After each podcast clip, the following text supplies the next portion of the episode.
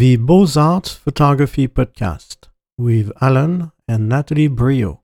Today we're going to talk about Navajo humor and why it's important to have a good sense of humor. That's right. It never hurts. So, why is it important in the Navajo culture? Well, for one, the Navajos believe that if you don't have a sense of humor, you're not a complete human being. Something's missing. Right. And uh, so, for them, having a sense of humor is not just uh, something nice, it's part of being a human being. It's part of being human, you know.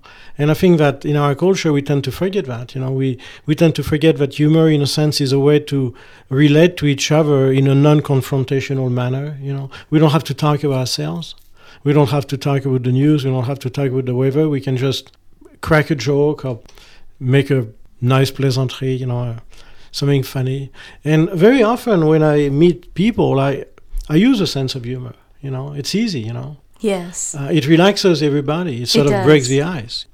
Uh, and of course, with Navajos, they understand my humor very well. They do. They understand uh, the European humor. I remember one time your mother mailed you a uh, sport magazine in French, Right. And uh, there was this naked guy running A streaker. a streaker through the golf course, and it said 19th hole on his back in large letters, pointing Point- down to his rear end. Yeah. And, uh, you know, I told you, I said, show that to the To the teachers at school. You know, take it to the teacher's lounge. And you said, I'm not sure they're going to appreciate it. And they, Well, because they're very it. modest, you know, so I wasn't sure how they were going to take this joke. but they roared. Oh, they were hysterical. I was shocked. You know, they're in their 50s, they're older women, and uh, they were just laughing and laughing. They asked me if they could keep it, and I just let them have it. Yeah. I mean, what do you do, right? You know, if they're having so much fun with it, they can have the newspaper, right? Exactly. With 19th hole from somebody's back, uh, streaking naked across the golf course. Right. Yeah. Obviously, it was in a newspaper, uh, a French newspaper, because it was fun. And I, I think they have a sense of humor that's, in a sense, very similar to European humor, like you said. Yes. And you don't have to explain anything, you know. Right. Everybody just, they Well, just start laughing. You In, know? a, in a culture where humor is an essential aspect of being a human being, humor is appreciated. So if you go to somebody and uh, you, you crack a joke or you, you know, say something funny, they are not going to look at you like you're weird. They're going to appreciate it. yes. And very often, when Navajos uh, first meet us, or when we first meet a Navajo, and we don't know what to do, you know, using humor is a very good way to break the ice because it tells them something about you. Oh, yeah. And the outcome, most of the time, is that we're all right. We have a sense of humor, so we're all right. And we've literally turned uh, uh, a lot of people that are sort of reticent to talk to us, or you know, nervous, or you know, hesitant, or just plainly, you know, stern. I mean, they are very often very stern looking, you know, uh, and you, you know, you, you say something funny, and they change completely oh, you know, yes. and they start to talk, and you know, they never talk much, but they they open up. yes, they do. I used to crack jokes, you know, even at the post office. I would, uh, you Oh, know, yeah. take a bunch of packages, and uh, the postman was done, and uh, he would give me the total, and he would always hesitate. You know, the total for him was high. You know, we may have had two hundred dollars. You know, he'd look at me Oh. and say, "Alan, uh, it's two hundred and thirty dollars. Is that all right?" And I would look at him and say, "Dan, you know, it's a little high. Uh, what do you say we?" Said 200, you know, Right. you know, he would just start Uh, laughing. you know, and, and he would just laugh laughing, and uh, he wouldn't say, "Well, I, I can't do that." He would just laugh, Right, and he would just smile, and then I would just pay. Of course, you can't negotiate with the U.S. government, you know. So Well, there's and way. he really but, uh, appreciated it because he felt bad that you had to spend so much money to ship your packages. Yeah, he was feeling bad, guilty. yeah, Yeah. yeah. He he did not want me to spend that much money, and I was obviously responding to that by saying something funny, trying to negotiate. And I would do that also at the cash register at Bashas', look at the cashier and say, well, $23, would you say we how does 15 sound, right? You know, this is preposterous. And here in Arizona, in Phoenix, it doesn't quite work. But on the Navajo reservation, it works great. They love it. They just like that you have a sense of humor and we like the fact that you're not afraid to crack a joke because it shows a certain easiness, right? What it says to them, I believe, is that you can relate to them as human beings. You're not afraid of them. You're not afraid to show who you are, right? You're relaxed. You're open. You're willing to engage. You know all of that, right? You're approachable. You're approachable. Yeah. right. Yeah. I mean, you know, we always say to people that if you're going to put your photo on your business card, make sure that you smile. Yes. You know, why?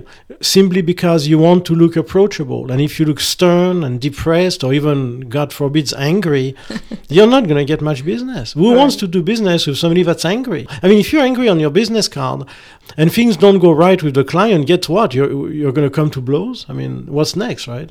But if you look friendly, you smile, it makes people want to do business with you uh, because it looks like things are going to be interesting, they're going to be fun, they're going to work out well, right? Right. And that's part of humor. I'm not saying crack a joke on your business card. I'm not saying put a joke on it, but then why not, right? We live in a society where people are very serious for the most part. Right. And any serious activity can include uh, a, a sense of humor, you know, without really distracting from the activity, just as an icebreaker. Yes. And I also think understanding the Navajo culture and being able to use humor in the culture is also, um, they love that. My students love that because typically, no is not in the Navajo language. You Right. don't you don't really say you never say no. So the joke with us, with me and my students is they would ask you something and you have to tell them no without saying no. Right. yeah, it can lead to some very interesting situations. it does. And um, and then the other kids would jump in or students would jump in on my side. It's like oh, you're just going back and forth, back and forth and everything. And it can be a lot of fun. Yeah, and one of the games that you played with your students is you would ask them if you could borrow something from them. Yes, a student came to class right after Christmas and he had this brand new winter coat. I can't remember, it was a football team, some football team. And I said, Hey, that's a really cool jacket. Can I borrow it this weekend? So that's the joke. And he's got a Because he can't say no. because he can't say no. So he's coming uh, coming up with all these things in his mind that he can say without saying no. That I can't take it home this weekend. And then one time I came to class wearing a beautiful squash blossom necklace, and one of my students was said to me, "Hey Briot, that's a really nice necklace. I think my aunt would really like it. Do you think I could take that home with me today?" Right. You and you can't say no either. right? No, and I can't say no either. So you have to find out uh, what to say because you don't want to give it to that kid either. No, and if they're stuck or they honestly can't think of something to say, then you just you just say just kidding. Right. You know what I mean? And it lets everybody off the hook. Right. you know? Everybody's fine and we just start again on something else. Yeah. Yeah, exactly. So what other examples of humor do you have? Um, just the flea market one time when we saw the Navajo T-shirts, that we thought some of the sayings were really funny. They had FBI, which is the fry bread inspector. yeah. Fry bread being one of the Navajo, Navajo's staple foods, Yes. which is bread cooked in oil or dough cooked in oil. Actually, I think it's cooked in lard. or dough cooked in lard. It's good. And I remember being at a food stand in the middle of the reservation in a remote area and waiting for some fried bread to be cooked by uh, the vendor. And there was this old Navajo man next to me, and he was looking at me like, What is this white guy doing uh, here, you know, buying fried bread? And I looked at him and I said, uh, It's really good for your heart. Yes. And of course, it's loaded with cholesterol and fat and whatnot. And he looked at me and he just burst in out laughing. And then he extended his hand and we shook hands. yes. You know, for him, the fact that I could crack a joke, even though I wasn't the only white guy around, that was enough to just want to meet me, I guess. I was all right. Yeah. Just to say hi. Yeah. I think a lot of uh, Navajo humor is irony very often. It's based on that. I mean, I remember one time we were, one of the parents of your student came to see us in the mobile home, and we stepped outside and we started talking to him, and it started raining. And I said, Well, let's go inside so we don't get wet. And he looked at us and he said, uh, Well, we don't have to because we are not going to melt. We are not made of sugar. right. And- Why? Yeah. And we, we just stayed outside because all of a sudden I felt silly that I wanted to go because there was few drops of water coming from the sky, right? Right. But that's irony, you know. Irony is we go inside and we don't even know why because basically we're waterproof, right? Right.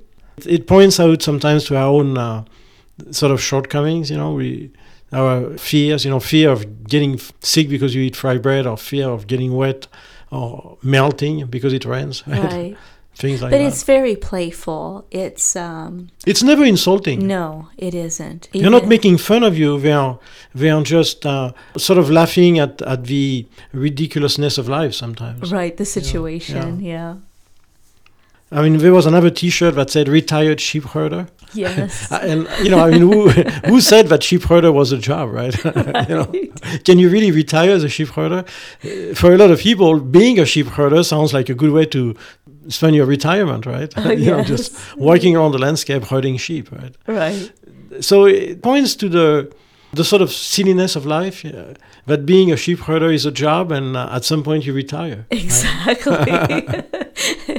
Something we never thought about. right i don't know before. that anybody any sheep herder ever retires you know. Yes, and, I- and i wanted to buy the t-shirt we did not and of course we could make our own but it was funny you know it was. another one was uh, mary had a little lamb and grandma butchered it Yes, exactly. because we eat mutton yes. and so the little lamb that mary had um, grandma used it to make uh, mutton stew it, it sounds a little cruel, but it's not. I mean, it's just the irony of life. You know, it's it's also very often a joke or a play on white culture, because uh, white culture is where that fable comes from, right?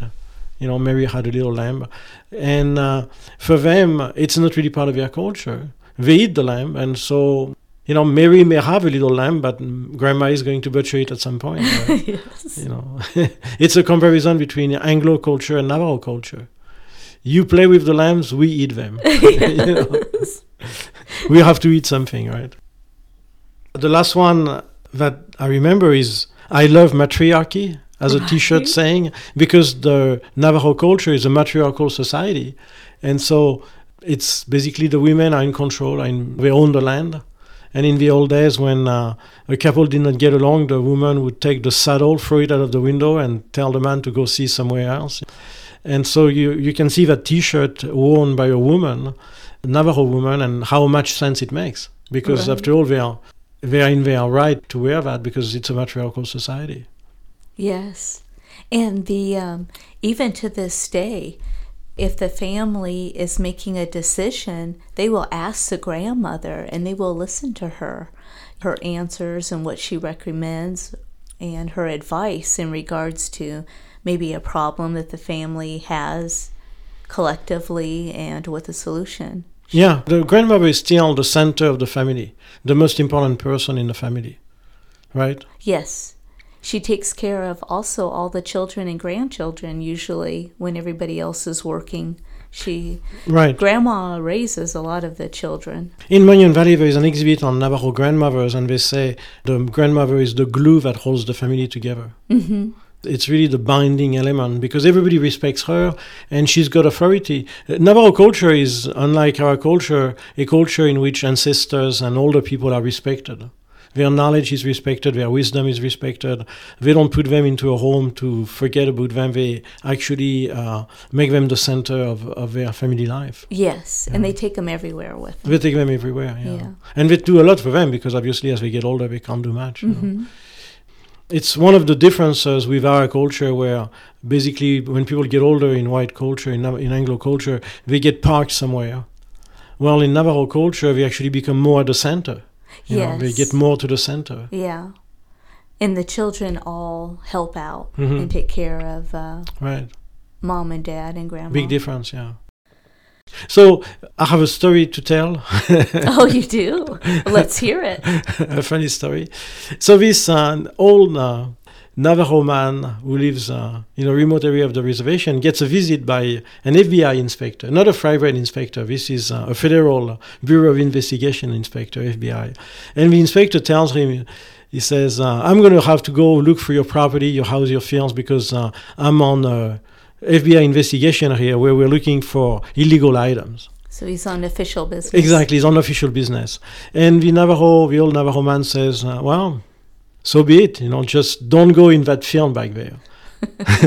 don't go there. That should have already been a clue. right. And the FBI inspector says, uh, you know, I have authority to go anywhere I want, whenever I want, however I want. I carry a badge. And he shows him his FBI badge. He says, that's my FBI badge. That means I'm an FBI member and uh, I can go anywhere. And you don't have to tell me what to do. And the old Navajo man looks at him and he says, then okay. I mean, if you have the badge and you've got the authority, so be it, right? So off goes the FBI man straight into uh, the field where he was told not to go. And soon enough, he comes back running with a ball behind him, a big, a big ball with horns that basically just, you know, wants to gore him. To gore him, you know, there's no other words. And he yells at the old Navajo man, "Help me, please, help me!" And the Navajo man looks at him and says, "Your badge. Show him your badge."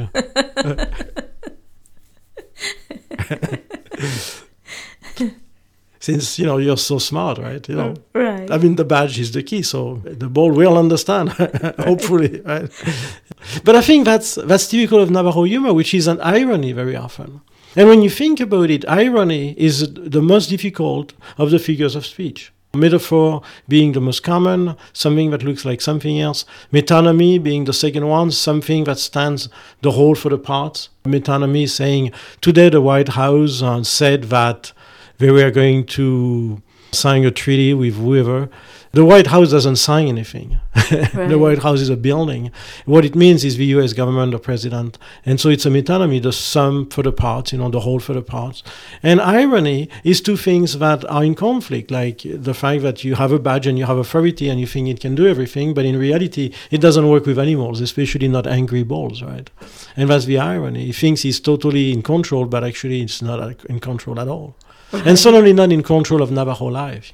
Very often, uh, Navajo humor pits their culture, you know, Navajo culture against white culture. That uh, if it had been a Navajo FBI inspector, he probably would have understood that oh, yes. the badge wasn't going to work. you know? right. You're right. Yeah. Yeah, so I have another story, this time with uh, NASA.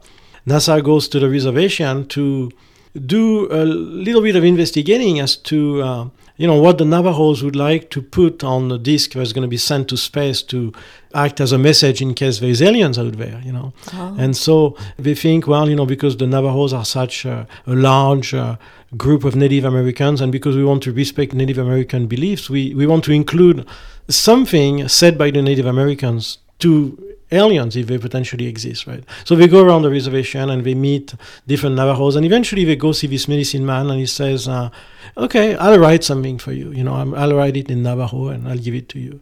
And so he writes something and gives it to them, and the NASA people are, you know, don't really want to be pressing too much, so they don't ask what it means, and they just take it that this man, you know, is honest and. Uh, he's a medicine man and he's wise and we'll just put that on the on the disk, you know, that we are going to send into space. But you know, just out of curiosity, because they have this nagging question, they just go around the reservation asking people what they think of it. you know, they don't really know what it means, but they so they show it to people around the reservation, and every time they show it, people laugh their heads off. Right. they, they just read it and they, they look at the NASA people and they just laugh their heads off. And they say, "Well, what do you think?" They say, "I, I think it's very appropriate. I think you should put it." Yes, yes, you know, yes. And eventually, you know, the NASA people, they get a little antsy and they, they go to a, another Navajo medicine man and say, "Come on, tell us what it means. Translate it for us." And the Navajo medicine man looks at the the sentence and says, "What it means, what it says is uh, this. It says." Uh, don't trust these people. They're going to steal your land.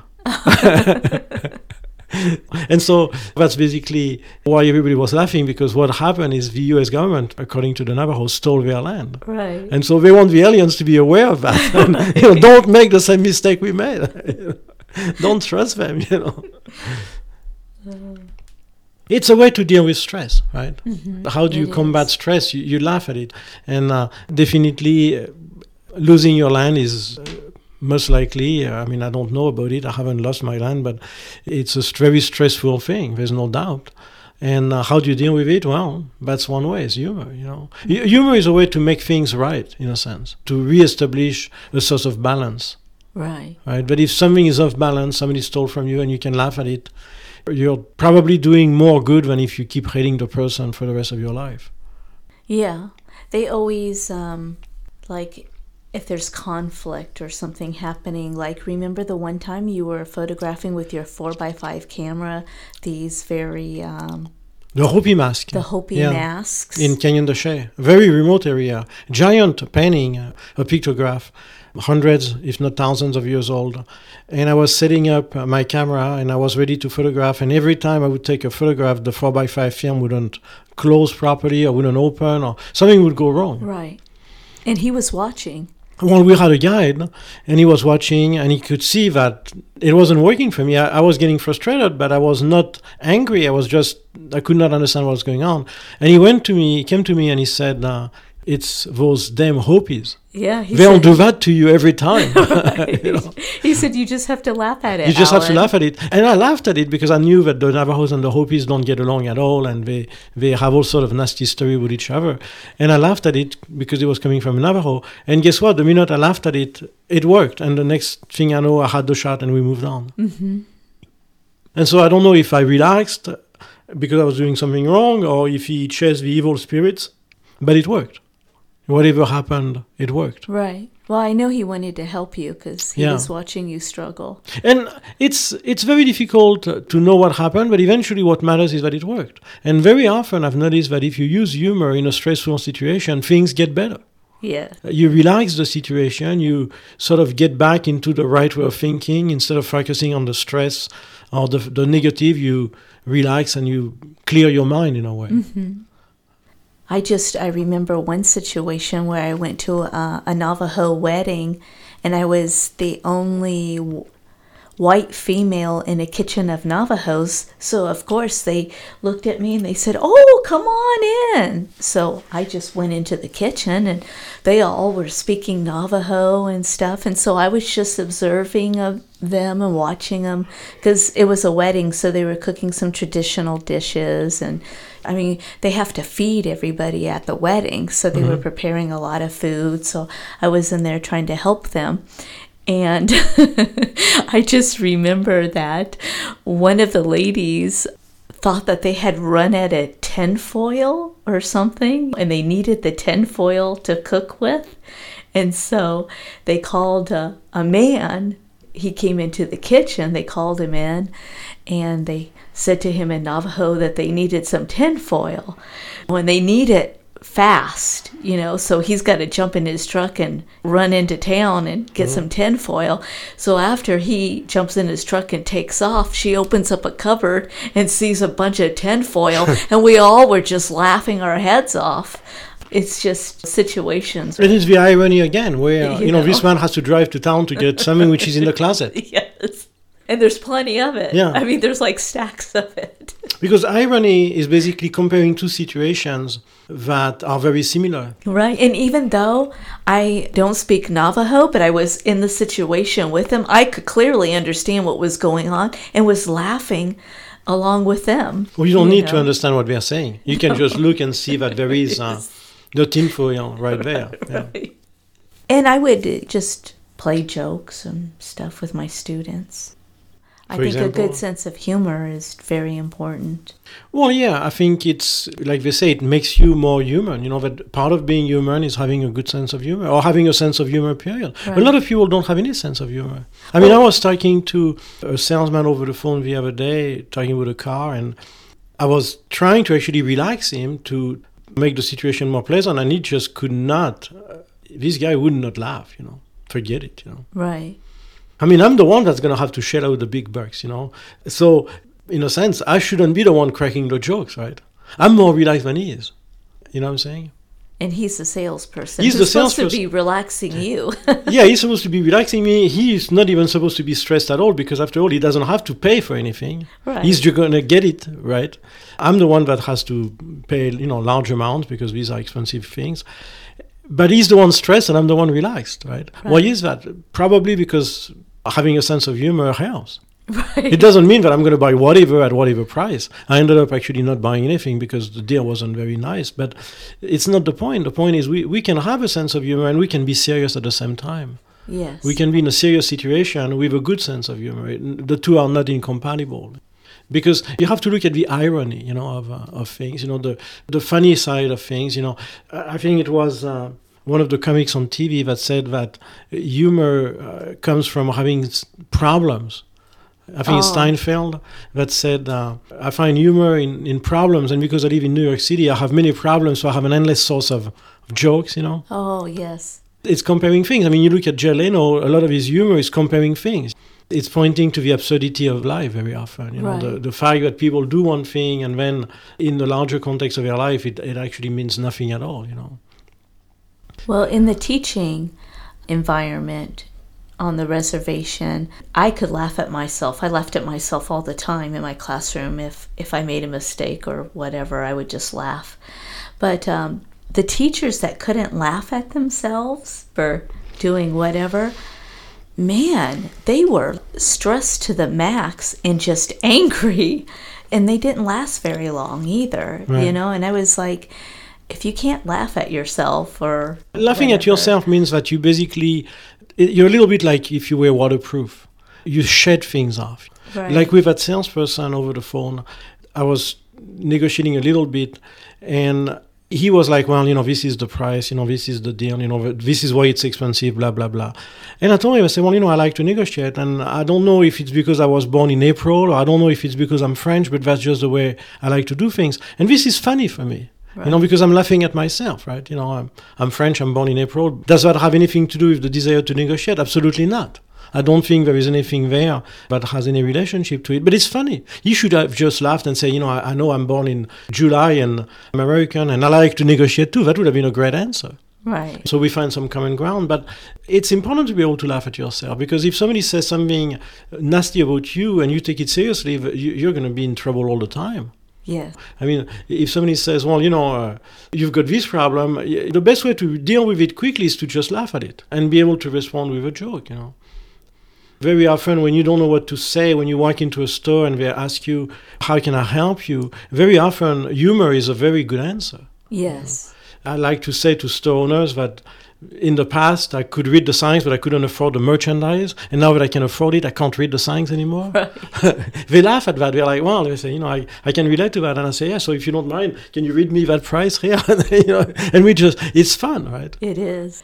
Or even just at safeway the other night when we saw Jordan, the cashier that we usually right. go to, and you said, "Wow, we've only been here for a few minutes, and you've uh, restocked the shelves, you bagged groceries, and now you're checking us out." right. Yeah. I even told her that it was job security because we couldn't get rid of her since she's the good all-around employee, basically. She is. Yeah.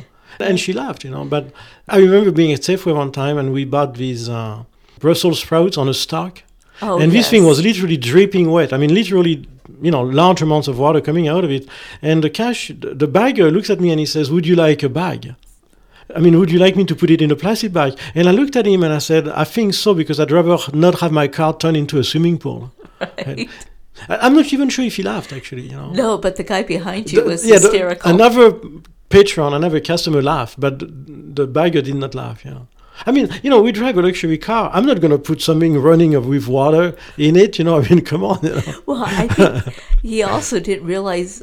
I don't even know if he knew what it was because he said, "Would you like your plant in a bag?" Maybe he thought it was a decorative thing. I yeah. No, it's I know it's for food. Yeah. So many cashiers don't know anything about vegetables. You bring a leek and they look at you and they're like, "What is that?" And I say, "It's a leek. You should try it sometime. It's good for you." You know.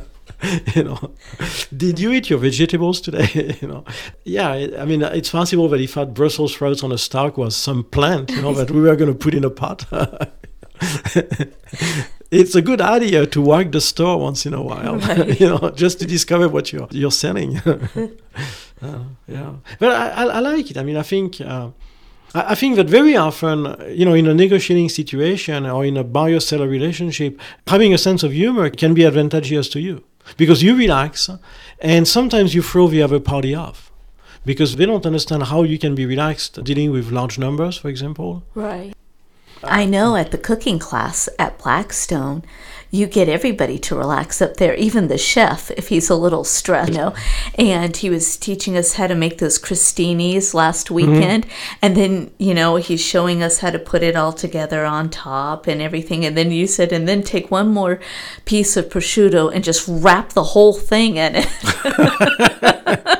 Yeah. And I remember he just looked at Yeah. you with this big old smile. He did not get it at first, then he laughed his head off. Yeah, Yes. and that, that's really hyperbole. You know, hyperbole is the art of exaggeration, and you know, you take a nice little, uh, you know, what do you call it? Uh, I don't know if it's called Christine. the crostini, where you have uh, a piece of bread, a little bit of prosciutto, a little bit of apple. You know, little Yeah, little pieces of prosciutto, apple, and vegetables, peach. And then peach. peach, and then some salad. So it's very well organized, very balanced. And then you take one large slice of prosciutto and you wrap the whole damn thing in it.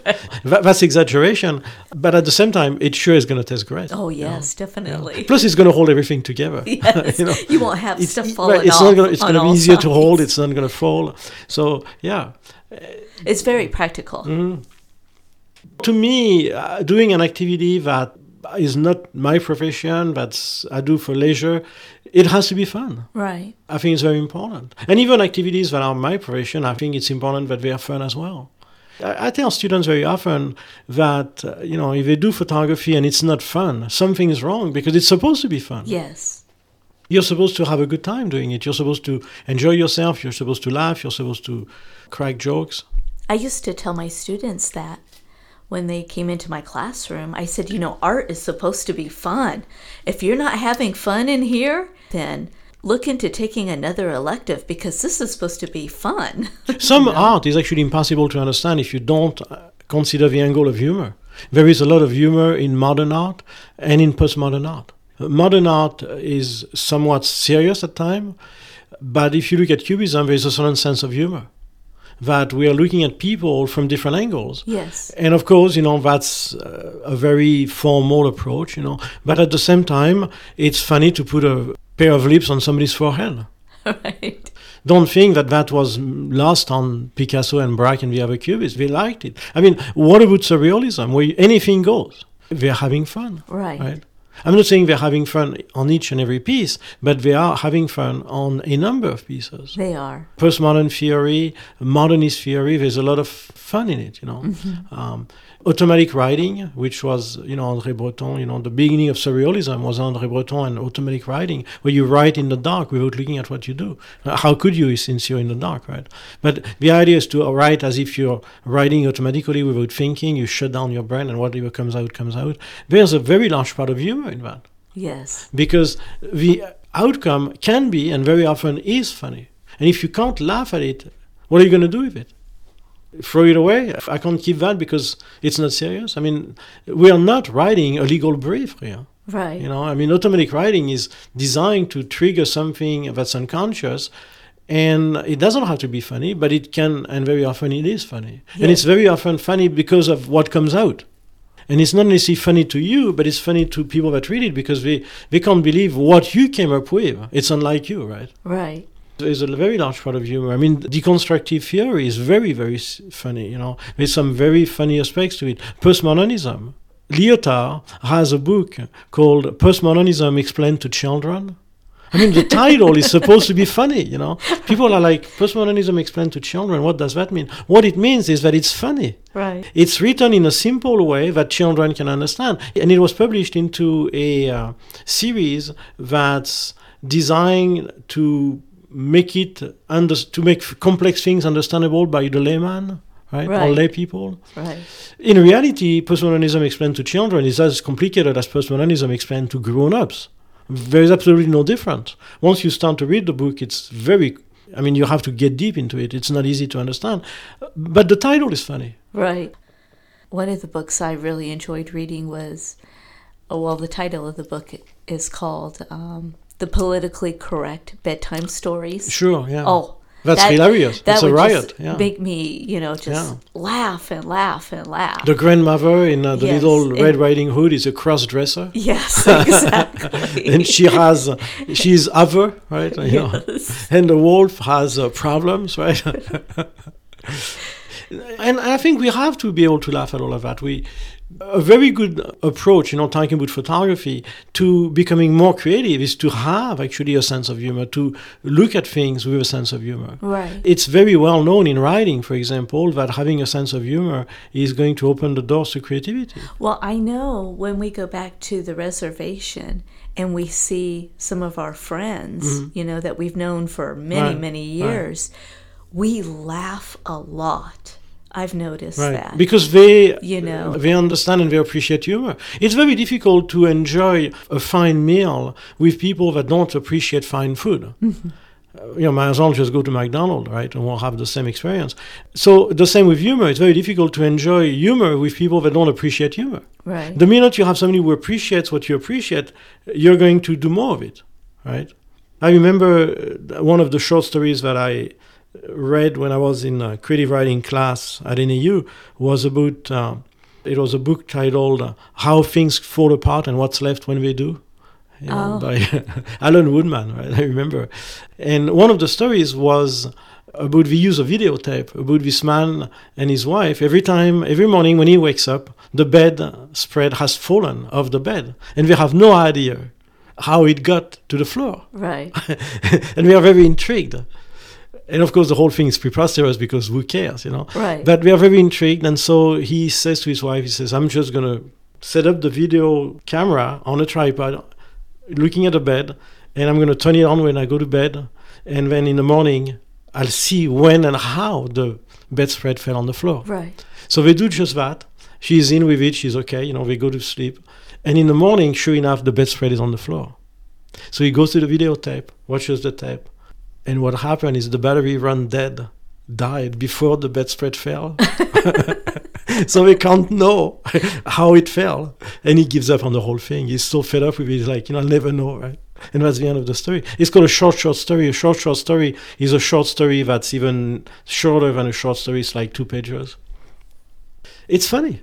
Right. But if you set to create something that's funny, it inspires you, you know. Yeah. And it's also irony because after all, who cares if we know why the bedspread fell or not and how it did? It all happens to all of us, right? But uh, this man has made it a goal in his life to figure out how that bedspread falls and when and why and, and all of that, and he can't figure it out, you know. it's really funny, you know. You know, we watch movies. I mean, movies have an enormous amount of humor. I mean, Sherlock Holmes, you know, with uh, the modern version of Sherlock Holmes, where he's found naked on the bed attached to the bed head with uh, handcuffs. Right. And the maid walks in and she's horrified, and he looks at her and he says, Don't be alarmed. I'm a professional. I do this for a living. it's hilarious. It You know. I mean, and we don't realize how much humor actually surrounds us, you know, and when we want entertainment, entertainment is very much humor. And humor, very often, the one that really gets us going at a high level of sophistication is irony. The irony of having a detective locked to the bed with handcuffs and telling the maid that he's operational. Operational of what? what exactly do you do? it doesn't look like you're doing much investigating right now, you know.